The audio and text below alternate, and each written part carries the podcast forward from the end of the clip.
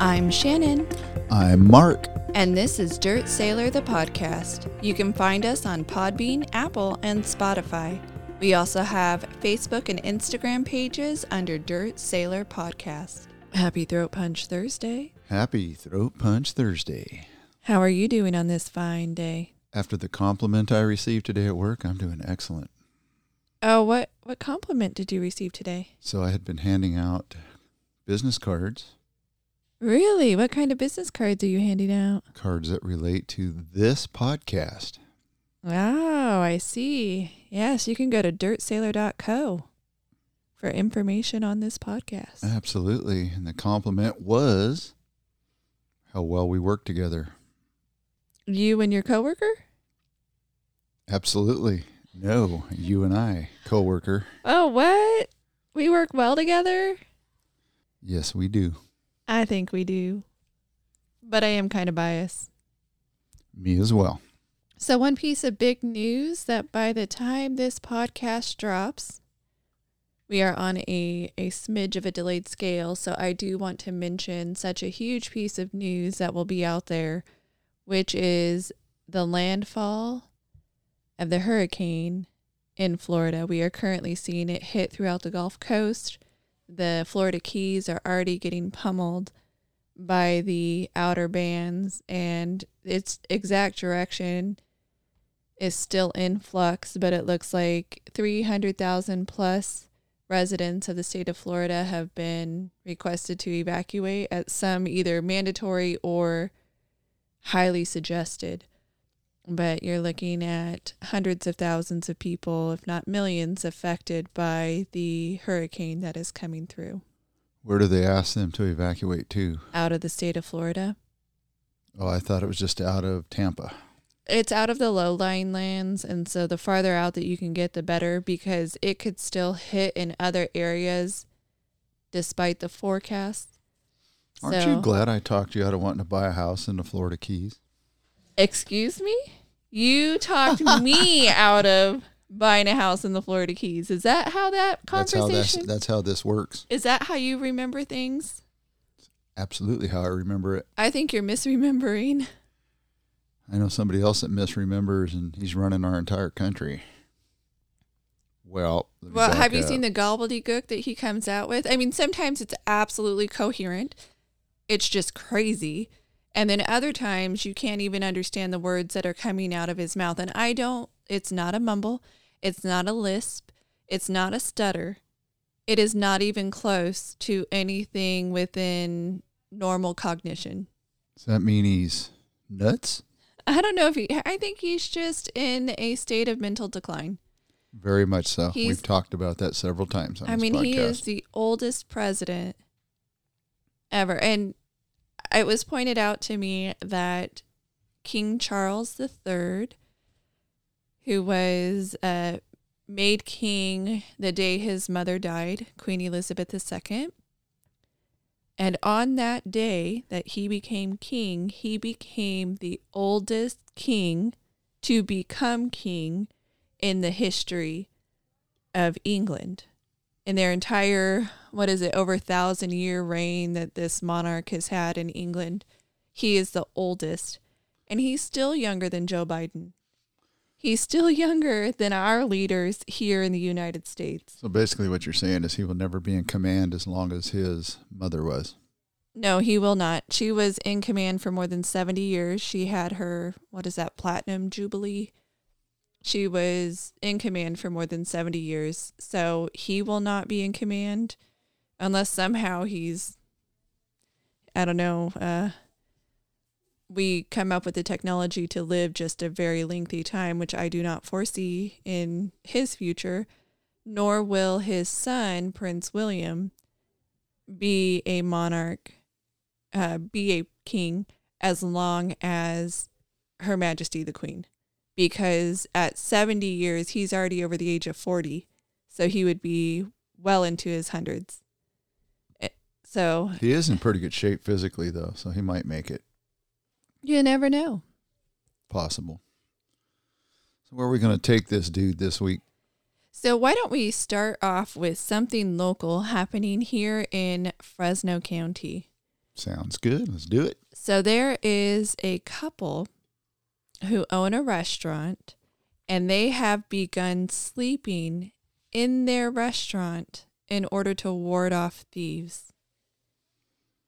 Really, here in Fresno County. Here in Fresno County. So they own a seafood fusion place, and unfortunately, crooks have just started hitting their place repeatedly. So, in order to try and stop some of the crime from happening, they are now taking to sleeping inside the restaurant. Where is the restaurant? It is off of Blackstone Avenue in Fresno, and it I it receives four stars, good three and a half to four stars depending on the rating. But apparently, the owner has complained to the Fresno police, and she was told just to file a report online. We'll get to we'll get to you when we can. We'll get to you at Just some of it. there. Stealing is not that big of a crime. So now they have to try and stick around their restaurant 24 7 in order to try and stop the thievery. Well, that's very unfortunate, and that kind of stuff is happening nationwide. It Not- not just in Fresno County. But one thing that I don't really understand so we have something like that. They decriminalized stealing pretty much because they made it uh, over $950 plus is what you have to steal before they'll even think about doing anything about it. But even then, they here in the state of California, they really even quit focusing on people who were stealing thousands of dollars in products. We've seen them go into uh, Apple stores, into other electronic stores, into phone stores, into high end makeup stores, high end jewelry, things like that. We've seen over and over, and the response has been, well, quit having nice things. Don't wear nice things. Go, don't go to nice places, and almost telling the the business owners that that's just how it is. That's like the cost of doing business is you should be stolen from and almost be happy about it. And that's the line I always use is now right is wrong, wrong is right. And as long as these people that are making the rules and regulations aren't affected personally, it's okay. Right. And so another thing that's hit California really big in the theft area is the theft of catalytic converters. And it's become a, a widespread issue where car owners will find their their catalytic converters stolen. And pretty much there's again almost nothing that was being done about it because it's just another thing to steal. And uh, I believe it's taken to recycling centers. So people had taken to etching certain numbers on it, tracking devices, welding plates over it so you couldn't easily get to it. Well, now, in order to fight the theft, California has implemented a new law to help with the theft of more than 18,000 catalytic converters in 2021 alone, that they increased the fines and penalties for the theft. So my thought is, isn't it already a crime? And don't we already have penalties on the books for said crimes? So, okay, this one theft is really, really bad. And this other theft of the same monetary value is maybe kind of bad. And then this third theft over to the side, we really don't care. Like for now, like the monetary value doesn't seem to be the issue because it's not as expensive of an item as other things that are being stolen but we don't see that special law being implemented for the other items it's like it's really really illegal this time It's very, very, very bad. Well, it's an interesting thing with catalytic converters because you used to be able to go to a wrecking yard and you could purchase one off of a junk vehicle for 10, 15 bucks. There was not a big theft problem off of people's vehicles. When California instituted a law that you could no longer purchase them for use from wrecking yards, then the theft went through the roof. so what would be the reason behind not being able to purchase from a wrecking yard? Because i've gone i've personally gone to wrecking yards to get different items for a car. I mean that's kind of the the inexpensive way. It's still expensive but inexpensive way to fix your car especially considering how how the expense of cars has just gone up so if you can do it yourself you try to go get that that piece to to help you out. So why would they make that? Well, I don't know if it's a direct fact, but maybe it was the auto parts industry that lobbied to have that stopped because there was literally thousands upon thousands of converters that could be purchased from wrecking yards. It's the only thing that I can think of. I don't know that 100%. I mean, it's a logical like next step, a logical conclusion. And if you look at the average cost of them, I'm seeing ranges between 800 to $1200. So the fine of stealing one is on par with the cost of buying one because if you take 8 to 1200 dollars and you average it, you know, just by those two numbers alone, you would average it a thousand. So a thousand dollar fine for a thousand dollar product. yes. Where else do we do a dollar for dollar? yeah, buck for buck. Yeah, it's interesting. One of my coworkers just um, had his converter stolen two weeks ago, and it was one of the thousand dollar ones. Yeah, I I just uh why we make certain things crimes and extra crimes and really really a crime and Well, it's either who lobbies the hardest, or it is which law is easier to implement and to handle. It's interesting that you bring up things to lobby about cuz apparently some of our our lobbyists hit up California for a mandatory kindergarten law and it passed. So this in the state of California, if you were not aware, kindergarten has never actually been mandatory. And it's still not to this day mandatory. It is suggested, recommended, encouraged, etc., but it is not required. It the requirement for education in California starts at first grade.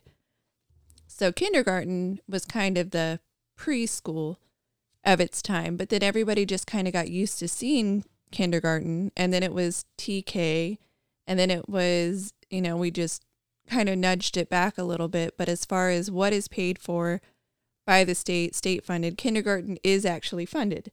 It's just not required. Throughout the pandemic, parents started keeping their kids home and not enrolling them in kindergarten. So you had some lobbyists, some summer educators, and then of course our, our California State Senate and all of that. They decided to pass a law that said California should have mandatory kindergarten. And Gavin Newsom actually vetoed that. Really? Yes, he vetoed having Boy, he really wants to run for president, doesn't he? Yes, I found that one to be really interesting that he would not just sign that into law. I mean, it wouldn't impact me, it would impact others because my kids are past that age now. But California will not be joining 20 other states that have mandatory kindergarten. Well, do you know that school used to be for education? What's it for now? Indoctrination. It's funny that you say that. Roger that. I, I, I don't know. Sometimes I think we're on the same page.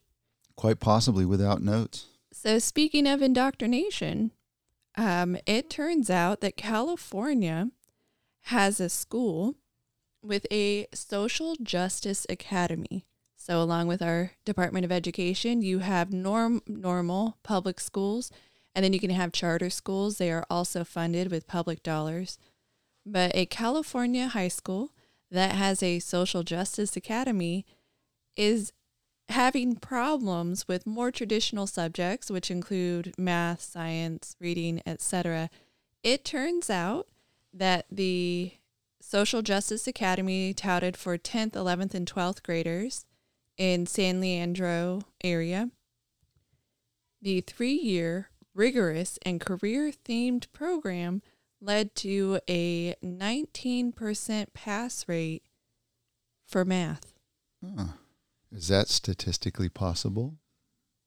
statistically possible, yes. If you don't teach math and then kids take the math exam and they haven't been learning math, because apparently the focus for these individuals, these high school students, 10th, 11th, and 12th at this particular academy is learning about activism. And during their senior year, the academy requires students to actually become activists. They have to develop and run their own campaigns, which can be local, national, or global. and they're encouraged to transform and and do all of that stuff. They they started the academy in 2006. They wanted to focus on basically social justice warriorism and the latest results have a 19 for the students 19% math proficiency 21% 21% science proficiency and that is below California's actual average of 30% in both math and science. So unfortunately California already does really poorly. And so the bar is actually very, Very low, low. and they're not even meeting that very low bar. So it sounds like we need to get back to educating our children with math, English, sciences. Yes, and we need to our funds, our school funds need to be focused on how we can lift people up. So if you are economically disadvantaged, because typically that is the argument that is made that the low test scores are are in economically disadvantaged areas. So we might not need to have I don't know more money thrown into a better sports program or more money thrown into how to be a social justice warrior. But perhaps if you look at the needs of the actual community, it could be better access to food, uh, better access to resources from after school, three o'clock to maybe six o'clock when when uh, maybe dinner is supposed to be on the table. But if you look at the resources that are needed specifically for those students, it doesn't have to be a reading officer who's doing, you know, a reading club, but maybe it needs to be a one on one focus for each student. And we pour the money into the actual area of need. So if you're wondering where your next meal is going to come from, we can cover that because that will impact your education. Right? So doing social justice activism, money spent on that is not money well used. Well, first off, let me start with this, and then I'll get to that. We are supposed to be the wealthiest nation on the planet. There is zero excuse, and there should be zero tolerance. I believe I heard somebody coin this phrase years ago, which is no child left behind. I believe that was under uh, George Bush Jr. which that's a that's a decent phrase, but it should be no school district left behind.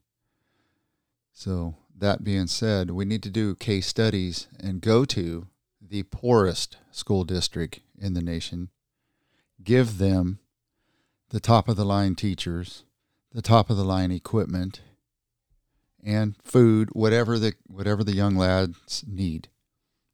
And let's run with it and see what happens. Right, because if we do what we've always done, we're going to get what we've always got. And right now, that's failure. That's failing these individuals. That is a dismal pass rate, a dismal learning experience. I don't actually care per se about the pass rate of reading, writing, and math because sometimes the tests could not actually show what the people are capable of. But we are also seeing astronomical dropout rates. We are seeing people who are lost in the system who aren't being furthered by an actual education.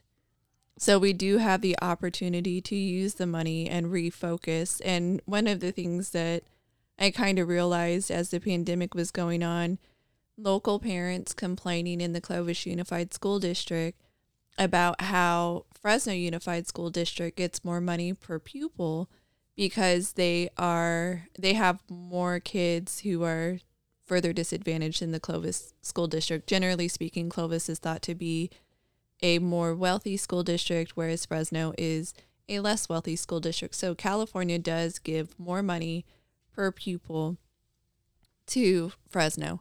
But then to make up some of that gap that people believe is a gap, they then advocate for bond measures to get money for property taxes to then fund these other things that they want to do in the schools. So if you are wealthy enough, you will still find a way to do those things in your district. So reallocating funds, I have no complaint that Fresno is getting more money per student. They need it. And if they need it, they should get it. But if we're not using it correctly, that's another problem entirely. It's an easy fix for a Clovis parent, they can ask for and receive a transfer even into Fresno Unified. Right, and then they can get the very money that they're complaining, they're complaining that they don't about. have. Absolutely. There's a fix. Or they can just flat move into Fresno Unified's district and put their kids in a school there. What was the name of that ship that burned up San Diego? The USS Bahome Richard. Bahome Richard. Or is it Bonhomme Richard? Bonhomme Richard. We talked about that last week and this young sailor and how they're trying to pin this fire on They him. are. So after our talk last week, I actually wanted to dive in more. I know we talked about diving in more. So please go with what you have found. Well, apparently the ship was not in ship shape. It was not in ship shape. Apparently there was a lot of things being stored where they shouldn't have been. Yes. There was fire suppression systems throughout the ship that were inoperative yes. or fire hoses flat out not there. yes. There was two different divisions of people within the government that did their own investigations and one found all this lacking Yes. and recommended their course of action. Um, NCIS did their own investigation and they basically blamed it on this young man and that he should be prosecuted. Yes, and some of what I was looking into was some of the failings of upper leadership and why why it failed. I guess you can why why things failed.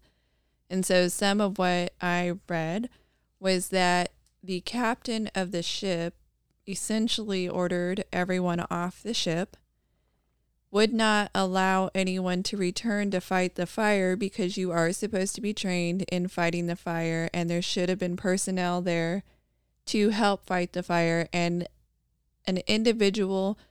Now I didn't read if at the time he was an admiral or he became an admiral later but he tried to get the captain to order people on to try and put out the fire. He tried to get other captains of other ships to help, and they all just pretty much said no and they let it burn.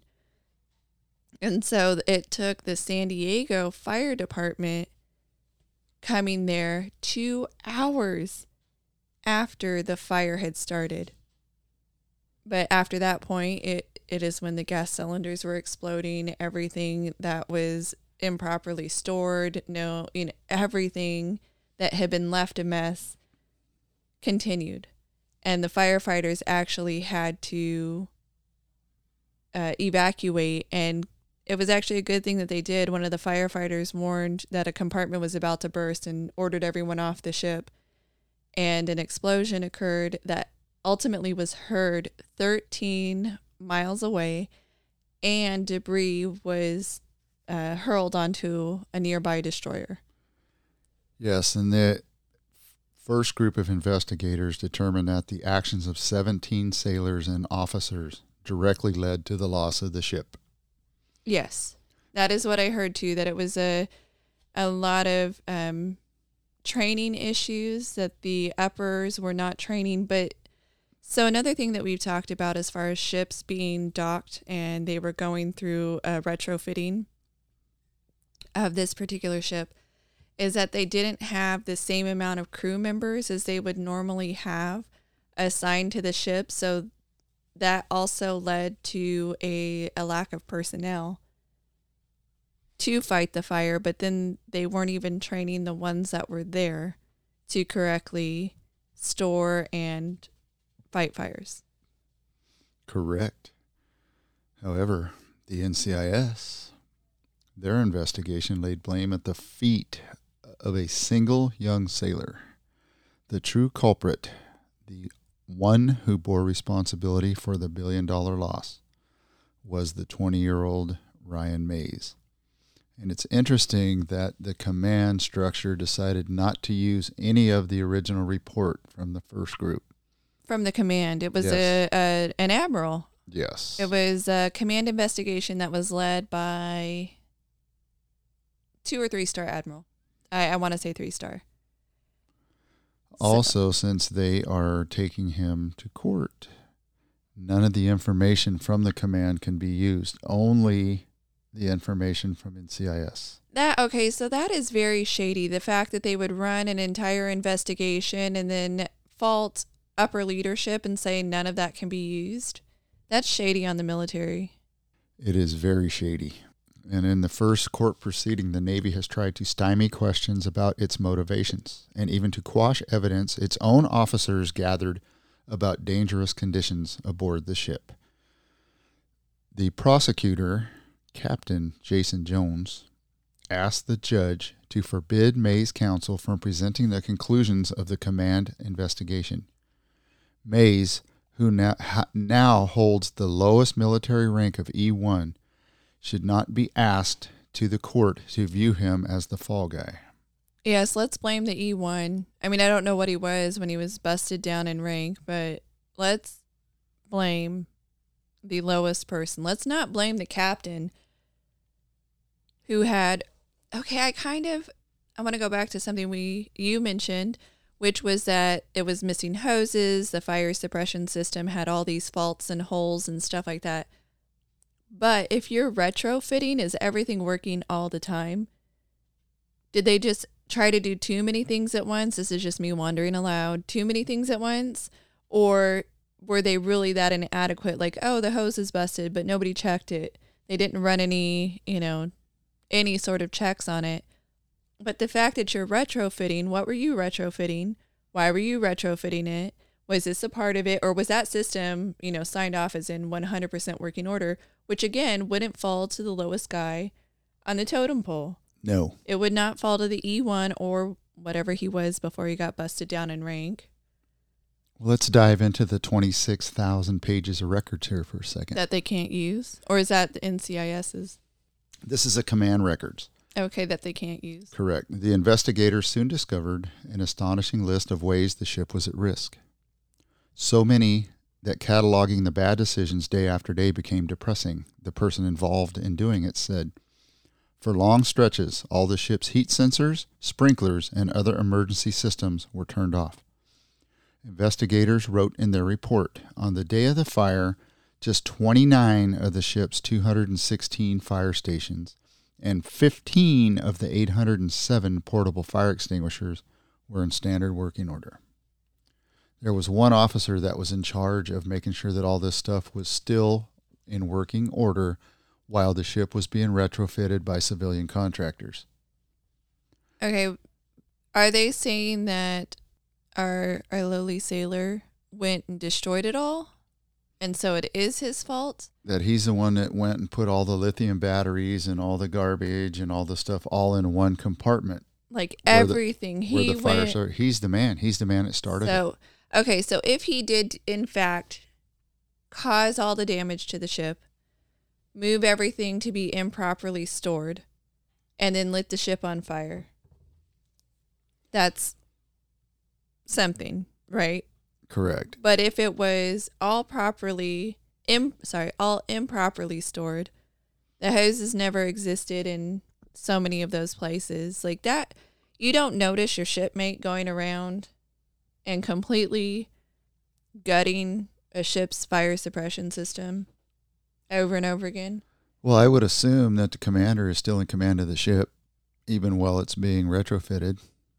I would think so. Too. I would assume that his junior officers still have a job to do on the boat.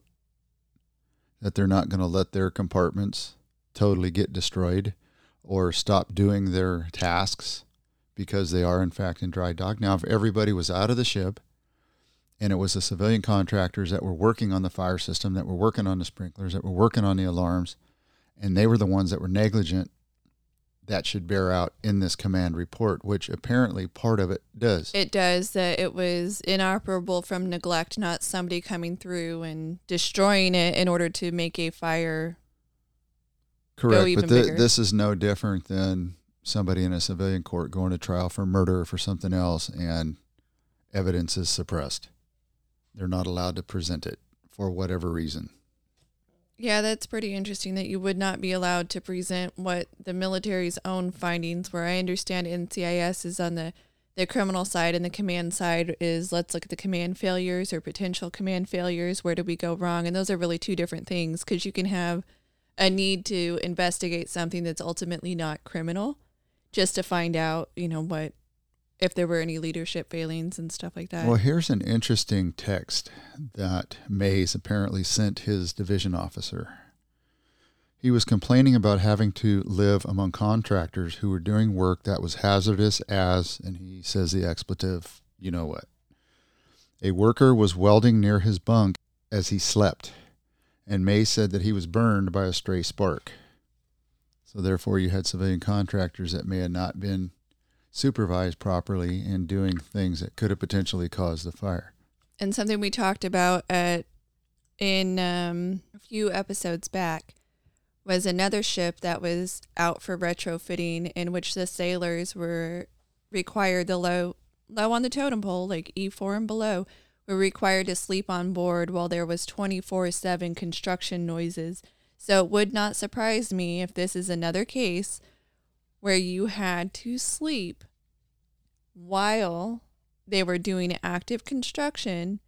That messes with your head. So even I'm not saying he did do anything that he's accused of, but even if he did do it, after a while you break a person welding next to somebody's head and you let your commanding, you know, whoever's in charge, I don't recall the rank, his chief.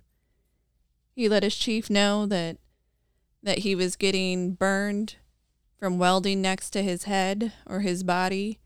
And that I mean that was just another day. That was just one other day for him. Yeah, they did have a sleeping barge next to the ship. So they had part of the crew sleeping on that sleeping barge. What's interesting that they also had an ATF investigation as well. The lead ATF oh, for if there were explosives. Yes, the lead ATF agent Matthew Beals and his team of investigators had found no physical evidence anyone purposely set the fire. Yet, one week after beginning the criminal investigation, they preliminarily ruled that it was arson. Even though military, civilian alike doing retrofitting on ships, actively doing welding, improperly stored products, gas, oil, other other products. It, with it being improperly stored and welding next to people's head and doing construction 24/7 to where junior sailors can't sleep etc., etc., etc. Oh no, it must be the E4 and below's fault. Well, it's interesting that this ATF agent bounced back and forth three or four times with what his probable cause was. And he concluded for a third time, or a third decision, he decided that it was arson. However, he follows the National Fire Protection Association 921 guide that states essentially the Fire Investigation Bible requires investigators to use a scientific method to determine cause. You can't in the absence of everything else. Rule it was arson. So they could not find any natural causes that it was electrical or mechanical or natural. So it had to be arson. Very, very interesting how this thing's going to play out. It is. So, in other military news, I don't know if you remember me mentioning Fat Leonard. Yes. So Fat Leonard escaped from his house and he actually fled, it turns out, down to Venezuela. He was a Malaysian defense contractor and he orchestrated one of the largest bribes in U.S. military history. I guess they found him in Venezuela, where he fled to before he could be sentenced. But I guess that wasn't his final destination he was just trying to get through and they ended up finding him. And now he's at requested asylum? I'm sure he's requested asylum, much like Assange and Edwards. Snowden. Uh, Edward Snowden did. Well, guess what? Snowden is now a citizen of Russia. Of Russia. A presidential decree. Oh, oh, probably because it was such a short time time so period. So now our secret folks NSA and them now feel that he is working for the Russians. I'm sure that's a requirement of him being there. I'm sure that any information he may have, he's already given it to him. Yeah, so Snowden, for our listeners who don't know, he worked as a contractor for the NSA in 2013. He he had worked in different facilities at different periods of time. But ultimately, he left Hawaii. That's where his last facility was. He left Hawaii and then went to Hong Kong. From there, he released thousands of documents on U.S. domestic surveillance programs and global security operations. So some have said that he is good for doing that, pointing out that the government was spying on its own people, and others say that he has uh, violated the Espionage Act and should be prosecuted accordingly. That he's a traitor to the U.S. Yes, that he's a traitor. Now he fled to ultimately to Russia, sought uh, status there, was granted permanent residency, I believe, in 2020, and then is now a citizen. So I believe that spies should be either executed or imprisoned for the rest of the, his or her life. Okay. However, what's that phrase we use occasionally? You don't know what you don't know. Right. So, what if he really did release information that the government was doing wrong? Is he the bad guy? Or is our government not being totally honest with the American citizenry and they're spying on us for different means to bring us into the collective or low to central government so one group can be in charge? And only one group. That's what they want, whether it's here in the United States or even worldwide, because recently Democrats have been applauding other places that are giving in to the global collectivism. So, um, kind of seeing that we're turning into uh, what is that? One world order. One world order. I was going to say that goes back to a president that I voted for.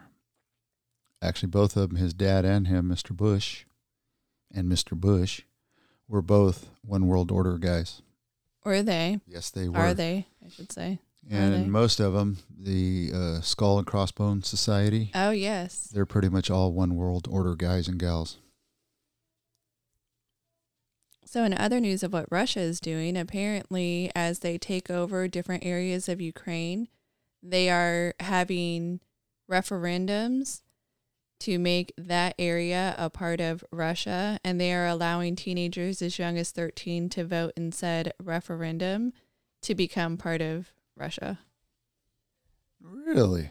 Yeah. So I guess they are including teenagers ages 13 to 17 in the voting process, which is they are minors. And if they are accompanied by their parents, they can go to the polling station. It's kind of like a bait and switch, though, because communists don't really, really vote. They, no, they, they vote, don't. but it really doesn't mean a lot. That doesn't mean what you think that means. It does not. Do you know who Shannon Brandt is? Should I? You should. I feel like I should. Because he is the guy who hit an 18 year old kid with his SUV. I didn't recognize the last name, but now that you have started saying that, yes, I do know who he is. Yeah, it was Cayler Ellingson that he hit and ran over and killed. He ran over an 18 year old because he was a Republican and he held Republican views. And they let him out of jail. Yes, according eh, on fifty thousand dollar bond with no um, stay at home order or anything like that. He's free to roam. He just cannot drink alcohol or own a gun. Right. Somehow murdering a teenager is okay when the teenager is of the political party you don't like. Right. And apparently, and that, that actually goes a little bit further because he said that the kid was a MAGA supporter and was making idle threats, and he thought he was part of the corrupt part of uh, Trump's group. Evil yes. MAGA Republicans. And what they're thinking it, he was just drunk and hit the kid. It was a hit and run.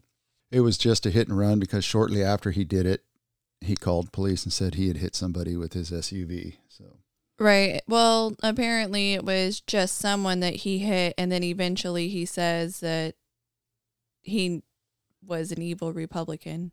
Right. Uh, former U.S. attorney has come out and said that the fifty thousand dollar bond is way inadequate. Way inadequate. The bond should have been higher, or he should have been held over, or he should be under house arrest. Yes, he should be. Too much crime going on in America, and we keep doing this zero bail and not holding people to account, letting them steal things, letting them stab people, letting them run them over, letting them murder them, and we're just just not holding people accountable for their actions. We're not. It depends on who you are and what kind of accountable you get. And we see it all across the board. If you are socioeconomically disadvantaged, you're likely to be held to a higher account, again, depending on your crime, because recently in the state of California, we've said it's okay to attack people on the freeway. We've said that it's okay to go stealing massive quantities of whatever you want from any different store, whether that's alcohol or makeup, jewelry, etc. You just see no police coming in, no arrests being made. And I believe California went so far as to say, well, if you're a part of a crime ring, then maybe we'll go after you. But if you're an individual doing it, we're still kind of not going to go after you. But what's right is wrong, what's up is down, and left is yes, right. Yes, they're giving too many people a pass. Do you know who may not get a pass? We're still waiting to see if he gets a pass. Who's that? Alec Baldwin. Apparently, they're saying that a Santa Fe prosecutor may charge him, as well as uh, three others, for the killing of cinematographer Hutchins. For the wrongful death? Yes. As they should. But a, a criminal, so it'll be a criminal charge, not a wrongful death suit that a family would normally bring, which is solely about money. That your your punishment is typically money, monetary. Amazing. So we've been talking about on this show when the FBI worked with the the full DOJ Attorney General um, Merrick Garland so the FBI worked with the education department and others in order to label parents as domestic terrorists. The FBI began investigating said parents as domestic terrorists, and in fact, an FBI agent has come forward, uh, went on Dan Bongino's show. So Dan Bongino did an interview with an FBI whistleblower that basically revealed his disgust with the department because they are, in fact, going after parents. They are labeling them domestic terrorists and they are going after parents concerned about their children's education. Well, apparently, they are also going after Catholics who are pro life and who go out in front of abortion clinics to try and dissuade women from getting an abortion and try to give alternatives, other options. He, this particular individual, founded a group in order to, you know, try to get women to see that there is an alternative. And I guess he got into a kerfluffle with another activist who was there to support abortion. And now both sides are claiming different stories, which is not a surprise.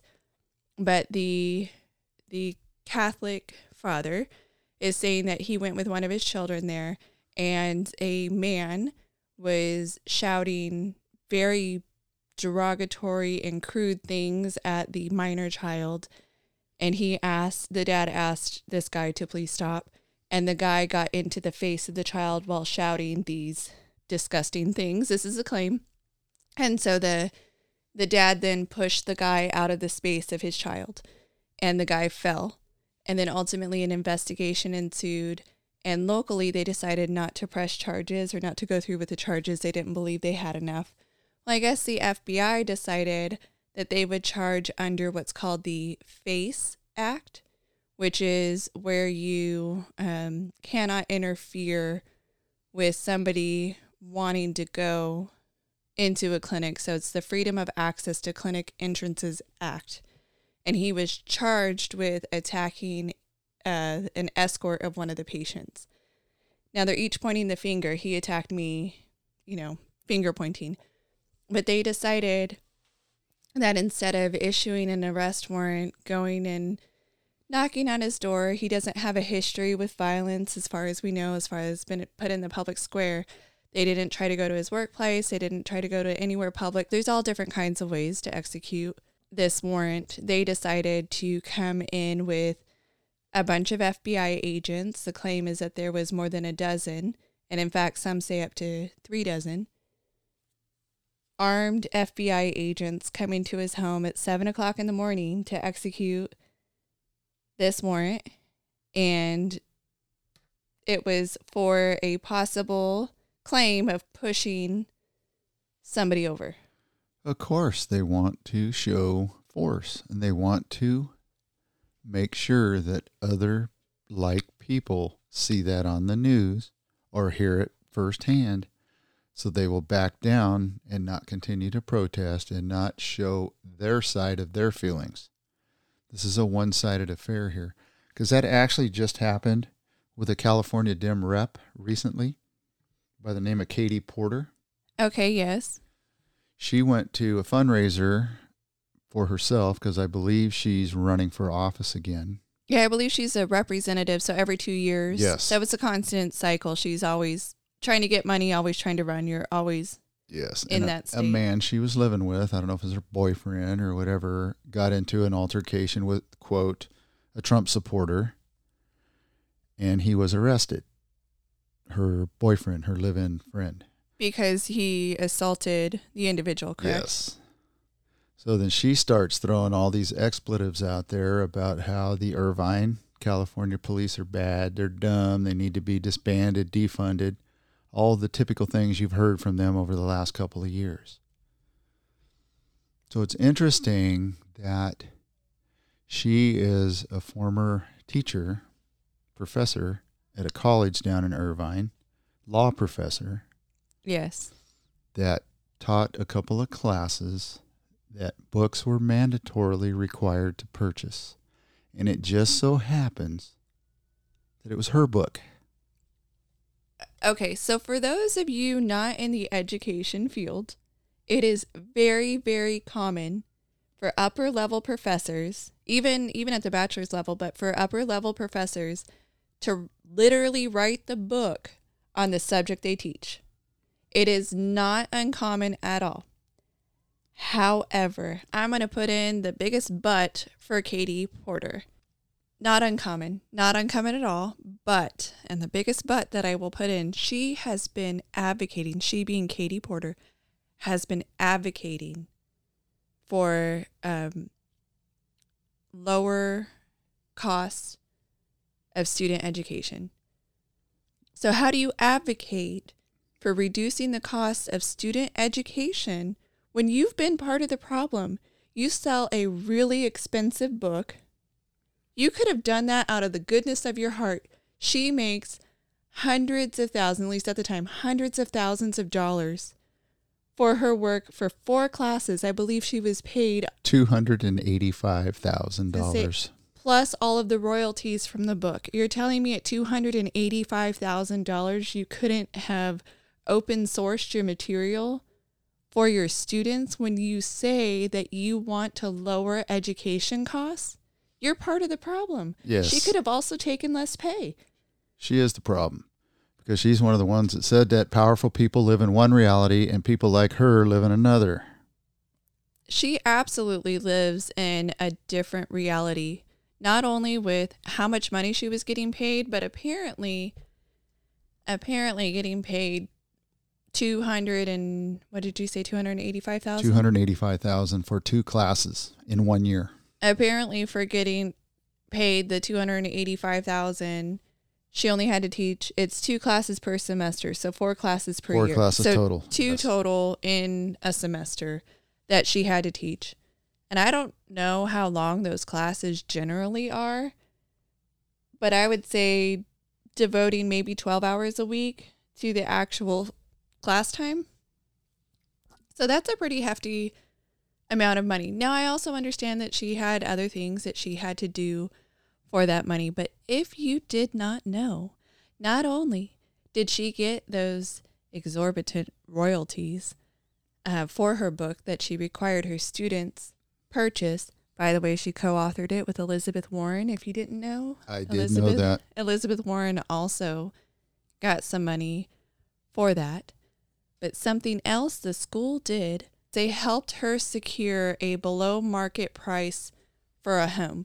So she got to purchase a home basically under contract. So it was kind of a deal where she agrees to work so much for the university. And part of her pay includes the fact that the house that she would buy would be below market price.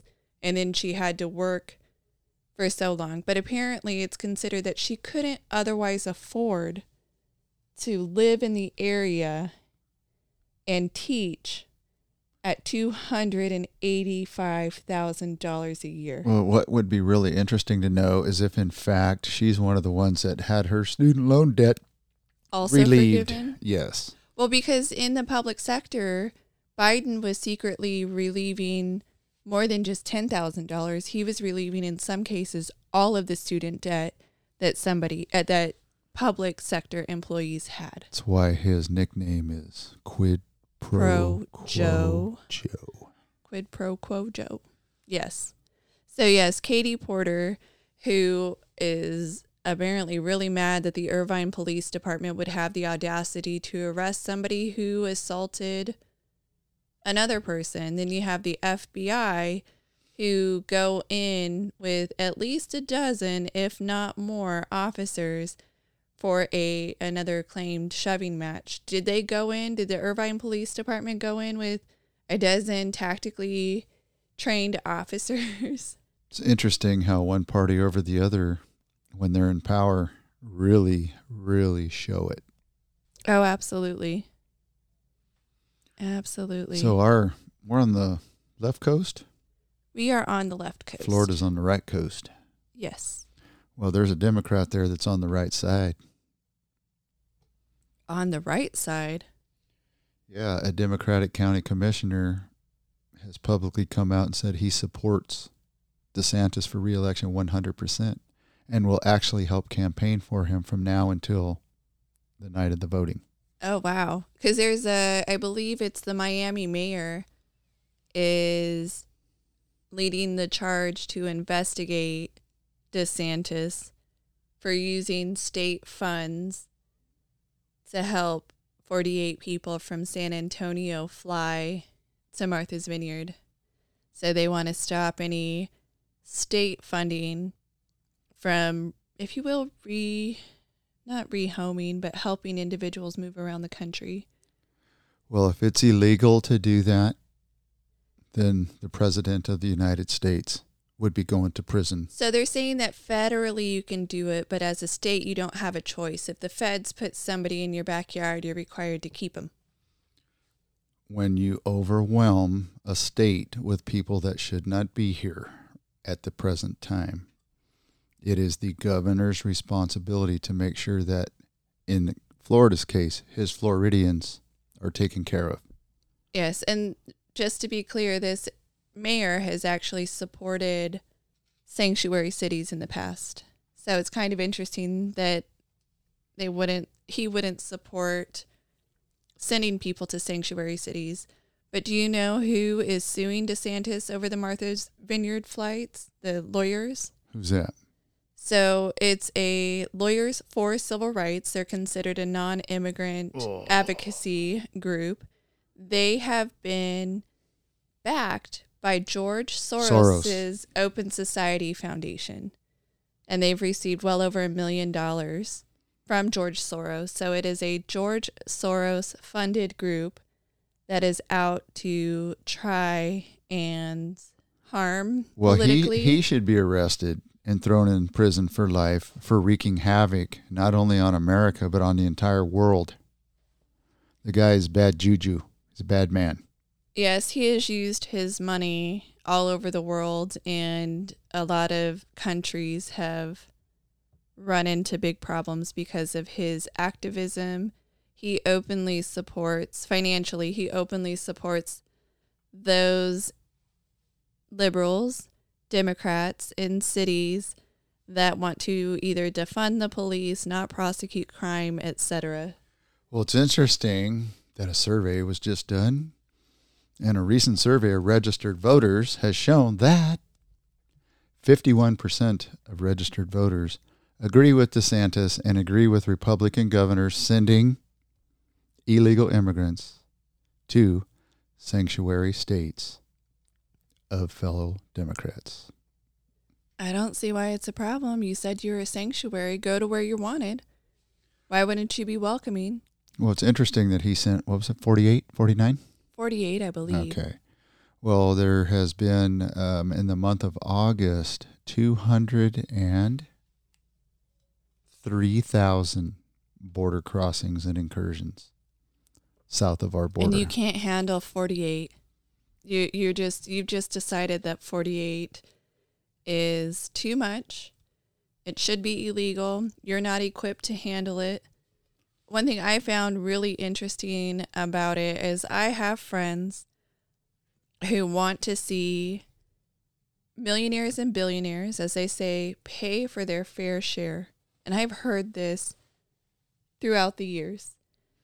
But when you have the sanctuary of millionaires and billionaire land uh, uh, it thrown into a crisis with 50 people, those same friends do not support having, uh, like, do not support almost the requirement that the people of Martha's Vineyard help those uh, immigrants. Whereas all the border towns, they came out and said, like, oh, border towns are, that's their problem. It's not our problem. They need to deal with their problem. Don't send it to us, but they are millionaires and billionaires. So, long story long, I have friends who really supported millionaires and billionaires Don't practice what they preach. doing their fair share, and yet they don't do anything except immediately round them up and send them away.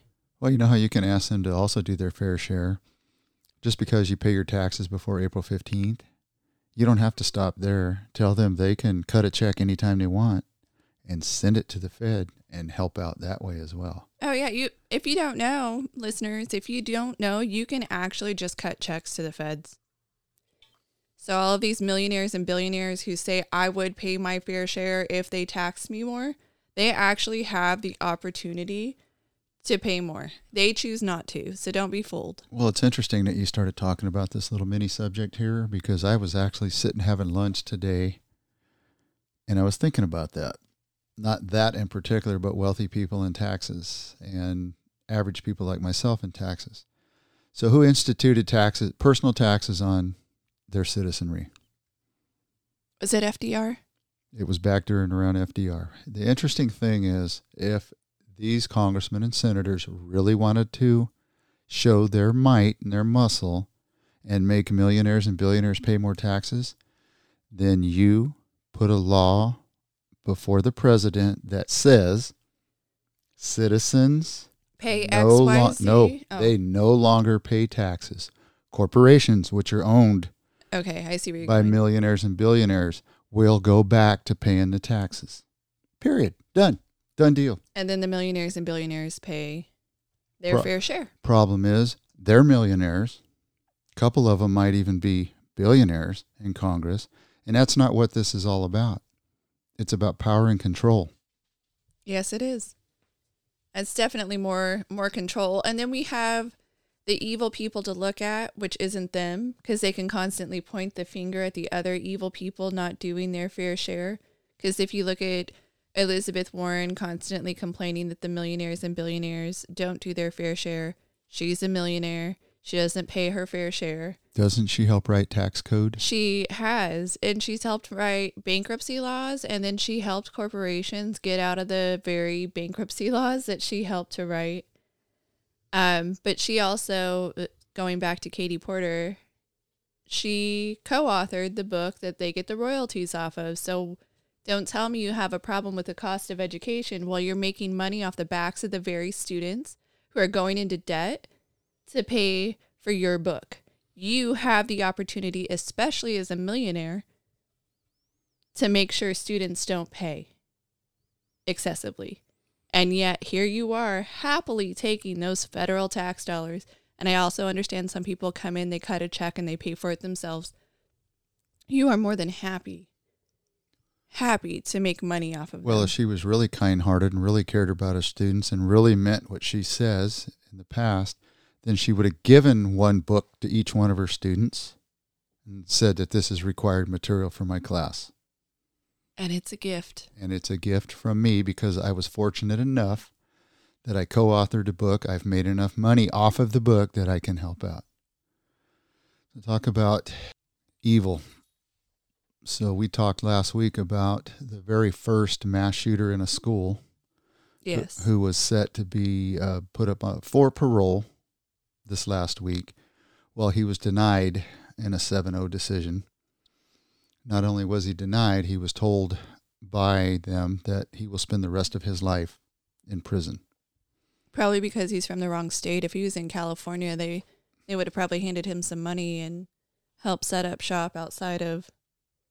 Well, we had talked about his mental state a little bit. Yes. Un- unsure because we didn't get a chance to look at the whole story. Well, apparently, at the age of 14, when he did it, he was hearing voices, and the voices told him to do what he did because he actually repeated it to the re- to the parole board that even though he's going through psychiatric counseling and he's taking meds, he would continue that and he would live at his parents' house.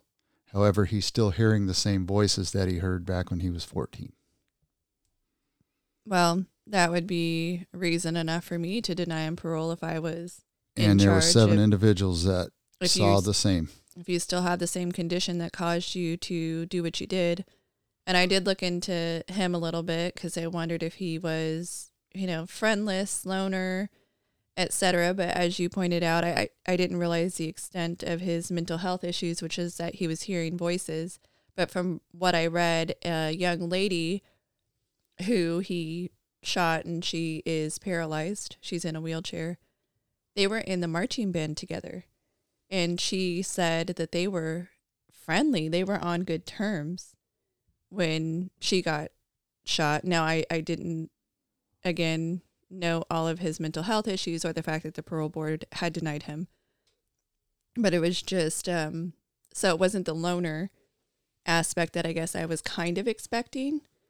Not having friends, not an inability to make friends. He had an ability to make friends, but he has another mental health issue that he does not appear to be able to overcome so far with medication and uh, therapy and treatment. So to, to kind of segue into the laws that we have on the books and things that we do that help or hurt. So I wasn't aware of this until I started just a couple days ago looking at a particular state bill. But after 19 children and two adults were killed in Uvalde, Texas, so that was a mass school shooting, we had people across the spectrum talking about what we can do to either pull the guns out of people's hands, maybe make guns illegal, repeal the Second Amendment. I was hearing stuff all over the place from a wide variety of individuals. But two days after that shooting, the California State Senate passed Senate Bill 1273, which would remove the requirement for schools to notify law enforcement when a student makes a threat against the school. So, what it would do is it would allow educators to decide when to notify law enforcement. And the claim is, is that it would stop the unnecessary contact with the criminal justice system of said student. And it would decrease school related law enforcement referrals, arrests, and keep students in school. And my thought is, how do you remove one component, one arm of referral. Now, as teacher, can decide, well, this threat didn't make me feel truly threatened, so I'm not going to refer the student to any law enforcement contact because I don't want them to have negative law enforcement contact and it ruin their life. But yet, we are finding in many of these cases, even the one in Texas, Uvalde, even the um, school shooter out of Florida, the the Marjory Stone Mason school shooter is that they had either contact already with law enforcement. Uh, the Marjory Stone Mason, uh, he was referred to the FBI, who ultimately did not pursue that um, referral.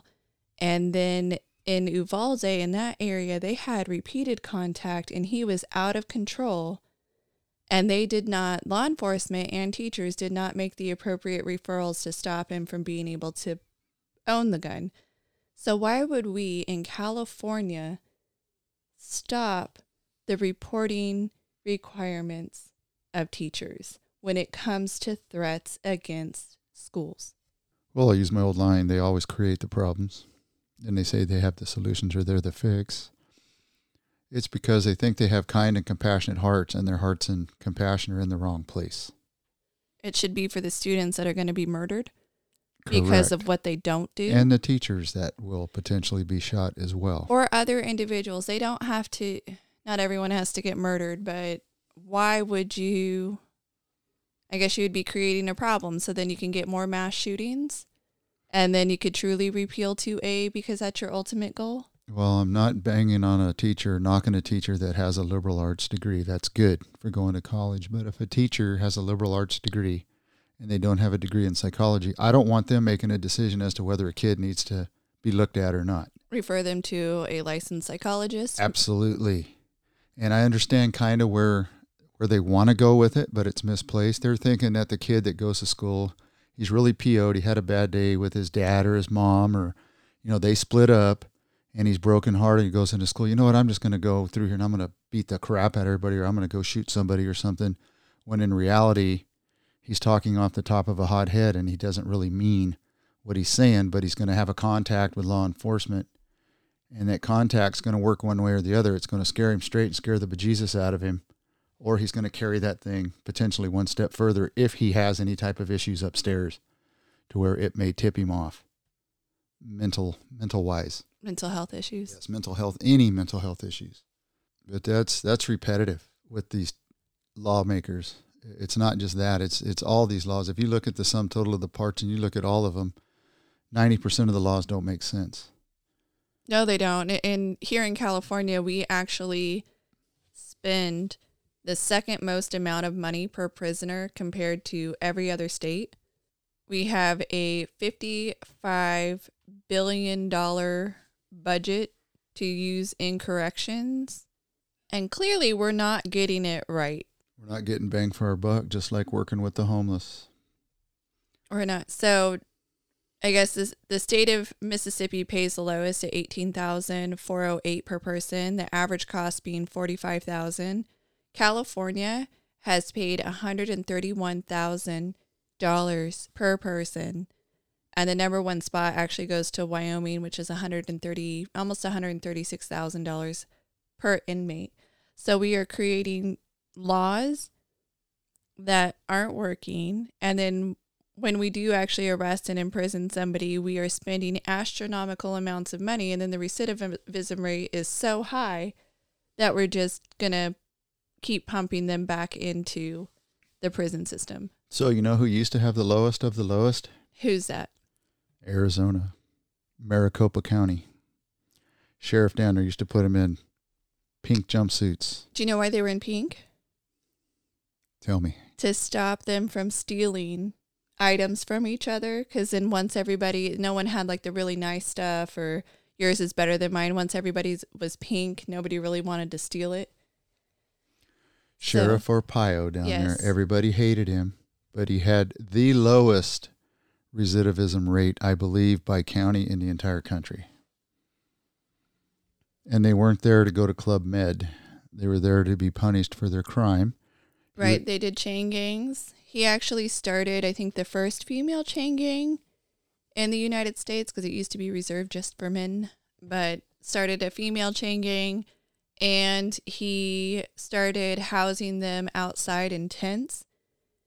Uh, he basically said if our military men and women can go overseas and fight in the desert and and live in tents and so can prisoners. I slept in tents and, you know, 75 year old asbestos laden buildings. So what's the difference? And No difference. hundreds of thousands of sailors and airmen and Marines and Army and Coast Guard have done it. So why should a prisoner get to beat the, you know, what out of somebody or rob them or stab them or whatever and then get to have a free gym membership, free television, and three beautiful squares a day of food? They shouldn't. three hots and a cot. they and I- shouldn't. I think uh, he also went down to two meals per day as long as they had the correct number of calories per day. So he did like a brunch and a dinner, if I'm not mistaken. Speaking of billions, our Congress is about to vote on another block of money for Ukraine. It is never enough. It will never be enough. And I know we've touched on this repeatedly. I'm not saying I want anything bad to happen to another country. And but there's a point where we can't even pay for what we're paying for ourselves. And we have no control over that money either. We're just cutting checks and sending equipment. And it's going to be much like the COVID relief funds and all of that, where it is so misappropriated but it doesn't matter because there's no recourse.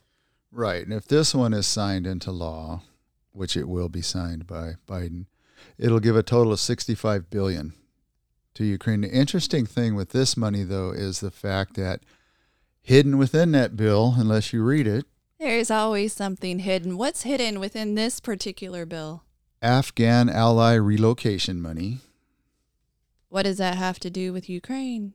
Oh, we gotta. We always gotta hide it in some other bill because it couldn't get passed anyway. Winter heating assistance. Because we're running up your gas bill. And winter crisis reauthorization. Oh wow! We always have to have a crisis, don't we? If we are not creating it, we gotta we gotta figure out another way to have it because California is already taking steps to ban new natural gas furnaces and heaters. We want to go all electric but we already have a problem with our, our grid and being all electric. But hey, let's make sure that there's money for all the problems we're creating in every city and every state. Now, if they're creating the problems, then I guess financially they should help with the solutions, but that money is just going into the pockets of the millionaire and billionaire owners of um, various companies because that's what we're turning around and doing. Just like our gas prices here in the state of California are above $5 a gallon average, and we're about to get a check from good old Governor Newsom to help pay for that extra added cost in gas. Where is that money coming from? The so called surplus. No, they took it from us and now they're giving pennies back to us. And somehow we just need to look past that. So now inside this other bill, here's billions of dollars, and we're just going to move some money around. We're going to print it and move it around. I'm speechless. Sorry for my That- tangent. No, that would be 100% correct. So, just in money that's been appropriated and misused, there was a huge scheme out of Minnesota in which 47 individuals have now been charged for a $250 million scam. California, we ordered a billion dollars worth of masks from China that I don't think we ever received.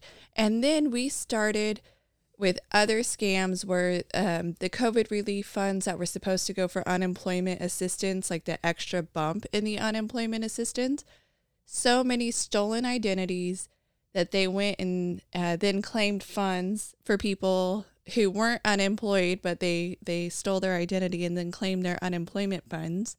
And then you had other big scams. Um, was it? Brett Favre and a welfare fraud scam. There was a one of the Power Rangers. So his name on the show was Jason, but I can't remember his actor name. Go, go, Power Ranger. From the 90s. He was also involved in a COVID relief fund, the, the PPP loans. So they weren't really loans, they were grants. They were grants to help keep people paid while the government shut down others. The requirement, though, was that you keep employees on the payroll. We had so many billions scammed there that we're talking billions, billions and billions and billions of dollars. And all of our leaders are acting like it's monopoly money and they can go just get more. They never have any accountability in any of this. Because with the stroke of a pen, they'll just raise taxes. So, three quick things. Number one, when you get a refund on your state tax, which is very seldom, do you have to claim it the next year on your taxes? So you have to claim, yes, that overpayment because it's a refund of when you sent it and you claimed it on your federal taxes, you actually got a discount. So then uh, your state let me back up. You have a state and local tax discount, and you tell the feds, this is how much I paid in state taxes according to my W 2 or 1099, whatever forms you're using. If you cut checks individually each month to the state of California, you keep track of that. But you tell the feds, I paid this much money in state taxes. I paid this much money in local taxes. I paid this much money in property taxes. Right now, per the act that was signed when Trump was in office, the Tax Cut and Job Act, it's capped at $10,000. So if you say that you paid, let's just say you have state taxes only, you paid $10,000 in state taxes. So you get a discount on your federal taxes. Well, then California comes back and says, "Yeah, you paid 10,000, but really you only owed 8,000, so we refunded $2,000 to you." That 2,000 then has to be claimed the next year because you never technically paid your federal taxes on it in the first place. So, how much is the money that California is going to send for the fuel going to be? Up to the maximum is going to be a thousand fifty. Do you think you're going to have to claim that on your taxes the next year? I wouldn't be surprised if they added You will it. have to because some of the COVID money that people received, it actually in lieu of their child credit oh. balance that out. So anybody that believes that that is going to be free money is in for a rude awakening. you're very suspect and incorrect. So that's number one. Yes, and it's a thousand fifty for those who are uh, married, have at least one child, and make under a hundred and fifty thousand. You'll get the full thing. Okay, roger that. So I believe that people, human, the human condition, are are inherently bad. Now we just talked about all these bad people and all this corruption abound across the U.S. What say you? Okay, I'm gonna have to agree that people are bad, and part of that can be selfishness.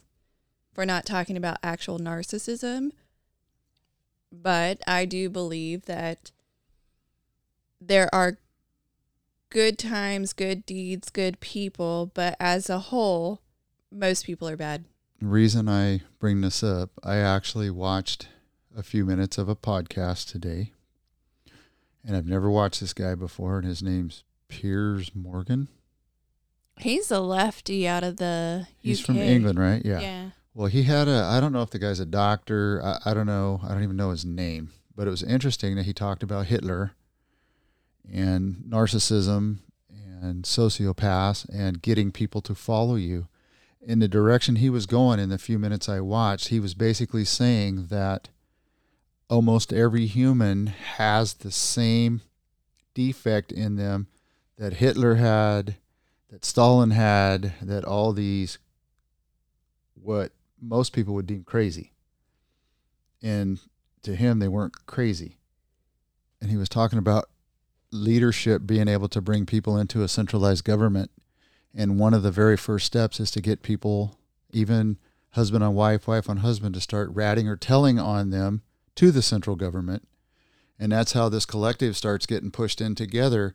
And it's because of people's mindsets and something within them that triggers or switches that causes this whole thing to grow together. Well, if you look at Nazism, socialized Nazism um, of the 30s and into the 40s, you had a group of government officials who demanded that students, young children, become conformist to the government, that they also rat out their parents if their parents aren't conforming to the government. And you have educators who played a role, an active role in helping the reporting process. 100% of his discussion today. It was very interesting. So let's go with a trivia question. Who this week in 1960 had the first televised presidential debate? Kennedy That's one. and whoever lost against Kennedy. Richard Nixon. Excellent. So, in military news, another military tidbit. So, there was a gentleman who lost the ability to walk during the Iraq War. So, for a decade, he was in a wheelchair because of an exoskeleton device invented by Israel. and just recently approved by the FDA, he is now able to stand up and walk. Wow. And he said, now it is the most incredible feeling to be able to stand up and see people eye to eye again. I thought that was kind of cool. Well, thank you, Israel, for for making that exoskeleton so our military members can walk again. Absolutely. So you know there was a run on toilet paper during COVID. Uh, yes, yes, there was, and I bet you there are still people out there who will go their entire life without having to buy any more toilet paper. Well, I was a little confused today because there was a report that all the Costco's in Florida are out of toilet paper. because of the hurricane, everybody's prepping. Okay, so And then you can't get trucks in for deliveries because everything's going outbound. so what happens during a hurricane? So what mean- Rains, right? from my perspective, yes, there's He- rains heavily? and, and wind. And generally the waters rise, so you have flood waters. Yes, wind driven water. Correct. So is toilet paper waterproof? No. Well, unless they're not asked to leave, and generally when municipalities flood, the plumbing doesn't work. Yes, but you're also going to have people in other areas that aren't going to have the flood damage. Yes, there's going to be some wind driven water, but they aren't going to have been as heavily hit. And they still will be able to flush their toilets. Well, I just found it interesting that the only thing they could talk about in this article was the fact that toilet paper. toilet paper. Okay, what about canned goods, beans, rice, uh, little propane cylinders for your Bunsen burners? Anything know? else? Anybody do a run on anything besides toilet paper? We just all hung up so high bottled water. toilet paper that that's all we can talk about.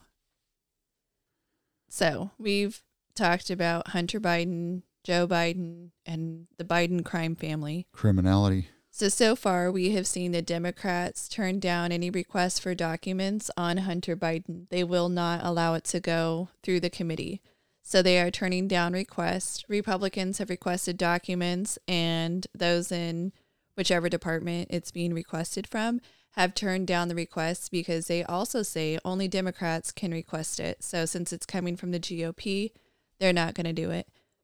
And along with that, we have the Biden and Hunter Biden and Joe Biden looking into them, we can start to see all of the different areas of crime that has been committed, but yet we still have a government who refuses any investigation. And then the GOP says, well, if we win back the House in the 2020 midterms, then we will okay any investigation. And I'm thinking, why is this one sided?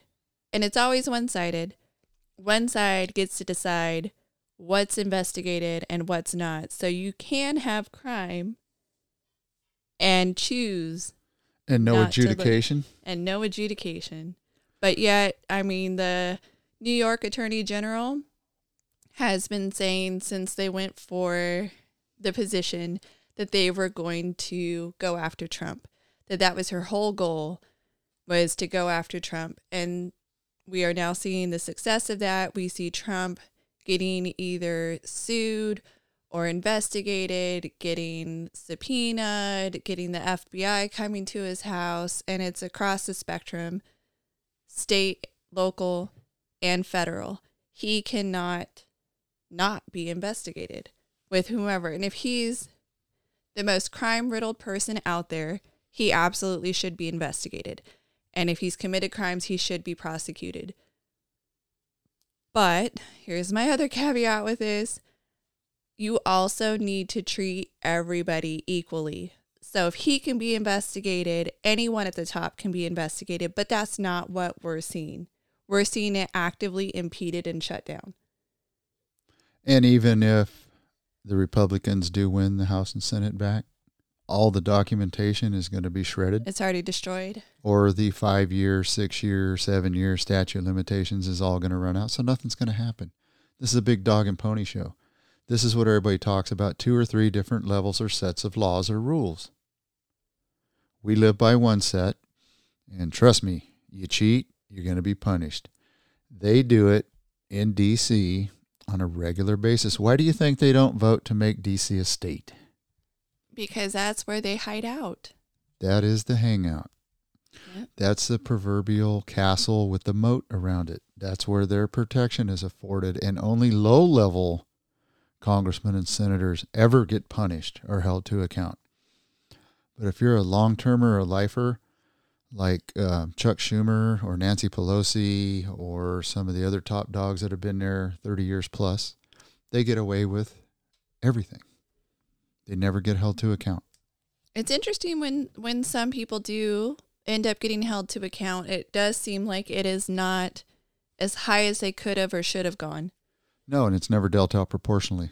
No, it is not. So we have uh, an attorney, Tom Girardi, who was the the plaintiff for personal injury, and he made millions of dollars. But apparently, he has been disbarred in the state of California because he mixed personal and um, Business and pleasure. business and pleasure.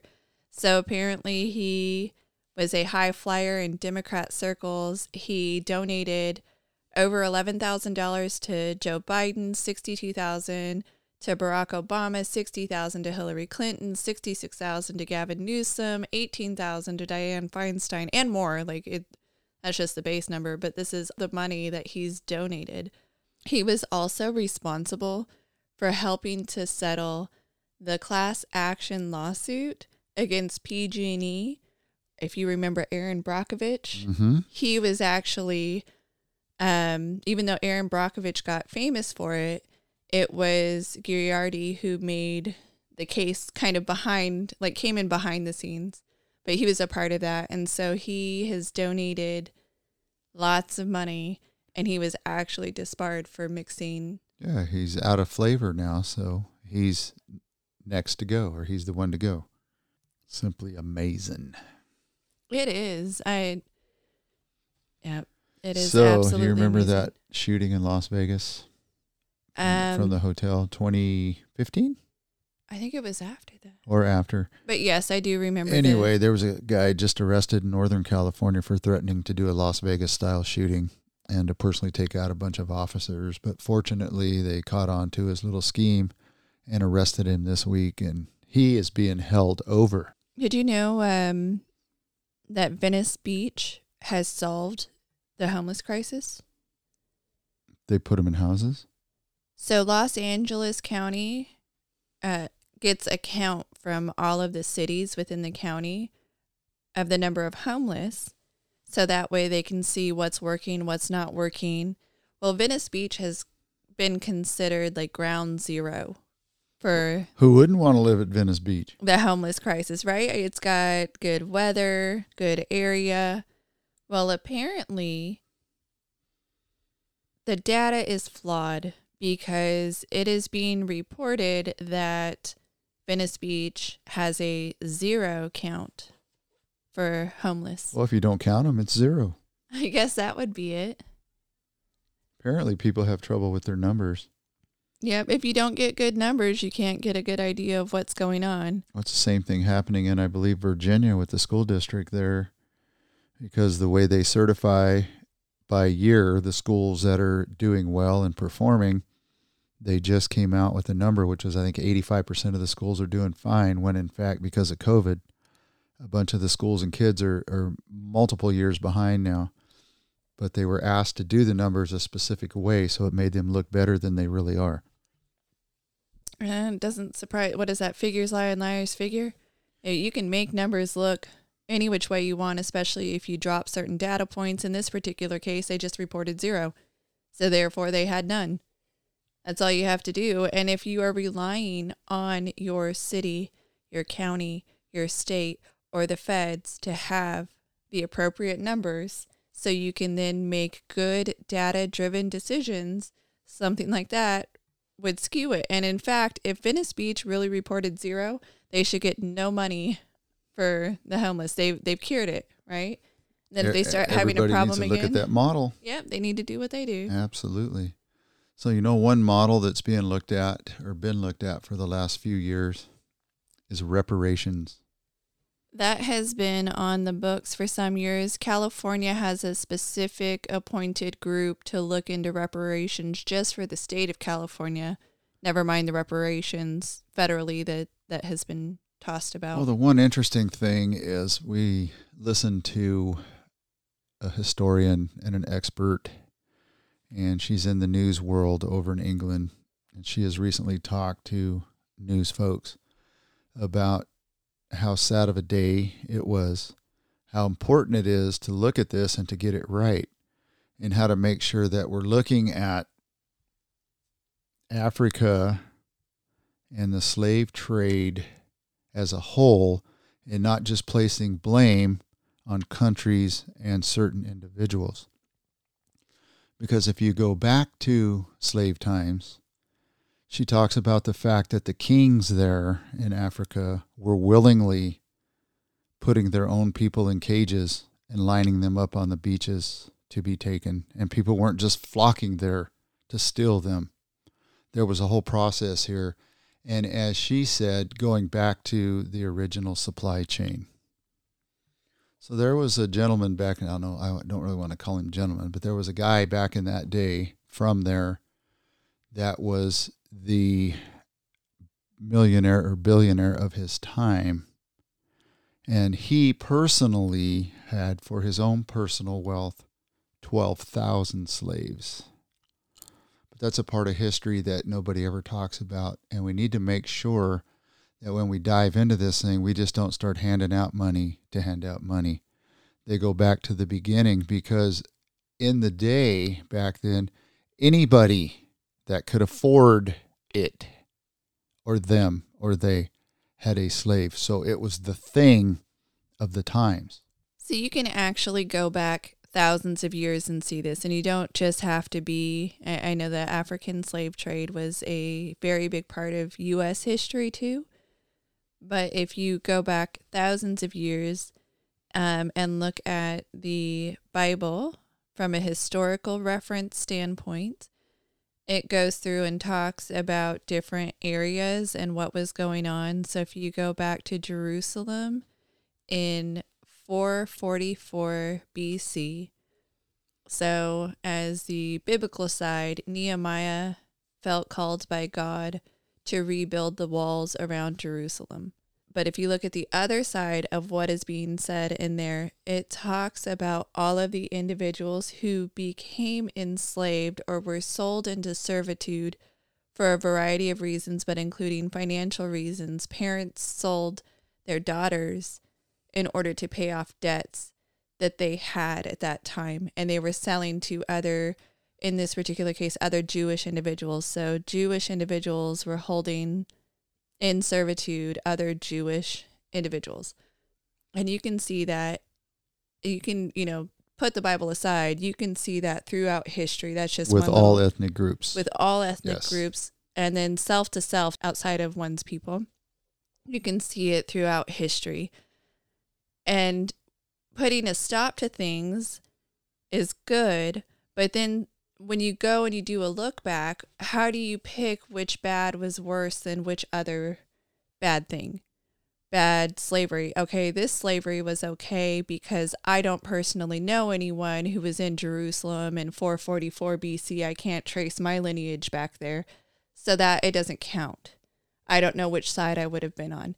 Or my other part of my family when we were in Russia, we were Germans in Russia, that they were the Russia was actually conscripting people into service for wars when it was promised that they wouldn't do such a thing. So that became a version of servitude. And so our family fled from what they weren't supposed to be forced into. So at which point do we say which thing is any they they had to give up everything when they fled and in fact when they were trying to get over ultimately to the United States, they were robbed of all their possessions after they left. So where do we say okay and not okay historically? Yeah, we can't pick winners and losers. We got to look at this as a, a bad part of history, put it in museums. We need to talk about it. We need to talk need about it, and, we need to have it out there and move on if it's a monetary value, okay, give everybody a dollar. Okay, how many people are in the world? Hand everybody one buck and say, okay, we're done with this. Let's move on to the next thing in our lives.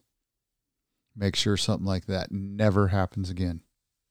So, going on to a different avenue, a different topic, we have the Little League World Series in which Hawaii won the Little League World Series. But another story that came out of that was a little leaguer who was injured by a bunk bed. So apparently he fell off the bunk bed in the middle of the night. Thank goodness the bunkmate heard the kid fall, called for help, and got the kid to the hot. Well, I mean, the little leaguer didn't get the kid to the hospital; the adults did, but got him to medical care because ultimately he needed surgery and his he was pretty badly injured. Well, I guess the parents are now suing the Little League World Series and everybody involved in that because the bunk bed did not have any bed rails on it. So there was no safety system in place. But it turns out that another little leaguer was injured in 2019. And part of the remedy for that particular case was that they were going to put bed rails on all the bunk beds. And it turns out that they didn't. So the parents are suing. And they said part of the lawsuit is to get them to treat the kids safely, which includes having bed rails on bunk beds. I have one better. Since little turds are, since little kids are irresponsible for the most part, and little 12 year olds probably shouldn't be left in a room, two of them, because you know how boys can be, they need to have ground level beds. I believe that's what the Olympics had too. So why not do that same type of thing where it's just a an individual bed, a single, not a bunk right, bed. ground level beds. So in the the world of lawsuits and in veteran news, it turns out that Facebook has just lost a lawsuit from a combat veteran who sued and the jury found that Facebook copied tech from the Combat Veterans app and has awarded $175 million to the veteran. He's a former Green Beret. And apparently, he w- he personally was trying to solve a battlefield communication problem, and he created an app that would run off of a, a certain manner.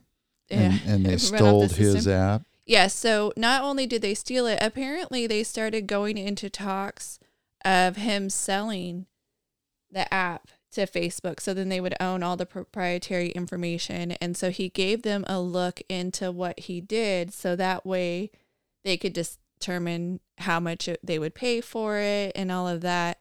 Well, they took in a look at the they took a look at the proprietary information and then decided they weren't going to buy it and then turned around and made exactly what his app used. Nice guys. Wow. Hey, speaking of veterans, there was a veteran up in Washington or Oregon that recently got caught using the HOV lane. He took a duffel bag, stuffed it full of blankets, put a hat on it, and that was his second person. Nice. Not the most inventive. I mean, some people have used blow up dolls, but I'll give you credit for a temp. I was going to go there because I had a young lad that worked for me a few years ago that got caught up in the Bay Area doing the exact same thing with a blow up Barbie doll. Can you say, like, I really truly believe they're real? No. So, in other news, the Border Patrol has picked up at least a dozen people on the terrorist watch list in August alone. So, in August of 2022, in attempts to try and cross the southern border, were at least a dozen people on a terror watch list. So, that's our most secure borders ever. I'm glad that they caught them, but they don't catch everybody. Many people get through. Those are only the ones that they caught. So we do have terrorists attempting to make it through the southern border, and they are hooking up with all of the people who are economic migrants and trying to pass themselves off as economic migrants and make it through. Well, just like some news media outlets that I don't listen to because they do not speak the truth, I do listen to our White House press secretary because she absolutely speaks the truth. She told me last week personally. Oh, wait a minute. There was a lot of people in the room, and I was watching the news. Wasn't personal, Wasn't personal. That it's the most secure border it's ever been. right? I mean, Kamala Harris said it. She gives her word salad responses, but Kamala Harris has said it. And so has Karine Jean Pierre. Jean Pierre. So Karine Jean Pierre has also said that it, it is ultra secure. Yes, and they're having to fix the previous administration's mistakes. Right. Everything that they did wrong, they have to to go in and fix. And well, let's talk about words that don't really mean what you think they mean for a second. Cuz also we have the Inflation Reduction Act, which is an amazing bill, but do you know what John Kerry, our climate czar, has to say about it? That he's not sure if it's going to do anything for the climate. I'm not sure how much it has to do with inflation Oh, because it's the Inflation Reduction Act. So he Ah. actually said, I'm not sure how much it has to do with inflation, but it's an amazing bill because of its climate related impact. So, just as we talked about earlier with Ukraine spending, we also have the Inflation Reduction Act touted by John Kerry because it does more or it doesn't even reduce inflation. It actually is a bill that, on climate. that gives people money to spend that they don't really deserve to spend. Yes. So I don't want to talk about COVID this week because I didn't get all of my ducks in a row. I only got half of them in a row. But one Quack, quack. one interesting tidbit of information. If you haven't watched the news, there was a recent study that talks about folks over 65 years of age that have had COVID and are now experiencing Alzheimer's symptoms. 64% of adults in the U.S. over 65 that have never had any type of symptom are now experiencing one type or the other of Alzheimer's. Wow, that's huge. And it's a large study because the study includes almost 4.8 million people. That is a lot of people. And I will continue the research along with others, and I will bring all of the 100% facts and numbers. So, a journalism group that we've talked about before is Project Veritas. So, Project Veritas does a lot of what they call muck, muckraking, and they go do investigative journalism in a variety of city states, cities, county states, where they go undercover. So, they've gone undercover in a variety of areas to try and see what people say behind the scenes. They they have a variety of tactics but they were recently in a trial and they have been ordered to pay a Democratic consulting firm over one of their 2016 sting operations. And what they've been or they've been ordered to pay $120,000 after the jury found that the organization was guilty on charges of breaking federal and Washington D.C. wiretapping laws and fraudulent misrepresentation. They had an undercover reporter get a job with this consulting group. And the job that they did was an internship. They used a fake identity to make and then recorded what was happening inside this particular organization and then used it to expose the organization for what they were doing. That's their journalism tactic is to do undercover reporting and this particular jury ruled that it was unlawful to record without permission of the other party. Is that a law there? Might be a law in DC. Do they do that with all news outlets like CNN, NBC, MSNBC, ABC, Fox if they go undercover and record somebody? You know, I don't I I want to say no, but I don't know that 100%. Um but something that is kind of interesting is with investigative reporting, if you told the person you're investigating exactly who you are and why you're there and what you think they did, do you think they're going to open up to you? No, and Do that's why it's called undercover investigation. And if you're not doing anything illegal, it shouldn't matter to you. Yeah, so I believe this is the first case that Project Veritas has lost in court and it has been ordered to pay. They said they are going to appeal, Appeal. it because it's a journalism tactic that if made illegal then nobody could be investigated at all, which journalism has their little carve out. Yes, they do. It's amazing. You go back quite a few years, and you can look this up because it's quite an interesting story. Is when we had I think he was from Massachusetts or somewhere back there, a congressman by the name of Barney Frank. Who, Is that Dodd Frank, Barney Frank? Yes. And he happened to be living with a guy that was using their apartment to traffic young kids. And I don't believe either one of them got in trouble. I believe it was kind of pushed under the carpet because he was never asked to resign or prosecuted or leave or that story just kind of disappeared. Thank you for listening. We look forward to hearing from you. So if you would like to get a hold of us, you can go to dirtsailor.co, dirtsailor.co, and you can find links to our Facebook and Instagram pages and also a link to our Podbean app. You can find us on Apple, Spotify, Google, or wherever you listen to your podcast. Yes, and thanks for all the kind words, everybody, and look forward to chatting with you next week.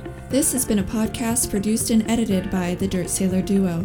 Mark and Shannon are a father daughter team who both served in the United States Navy. This production is protected by copyright laws. Until next time, anchors aweigh.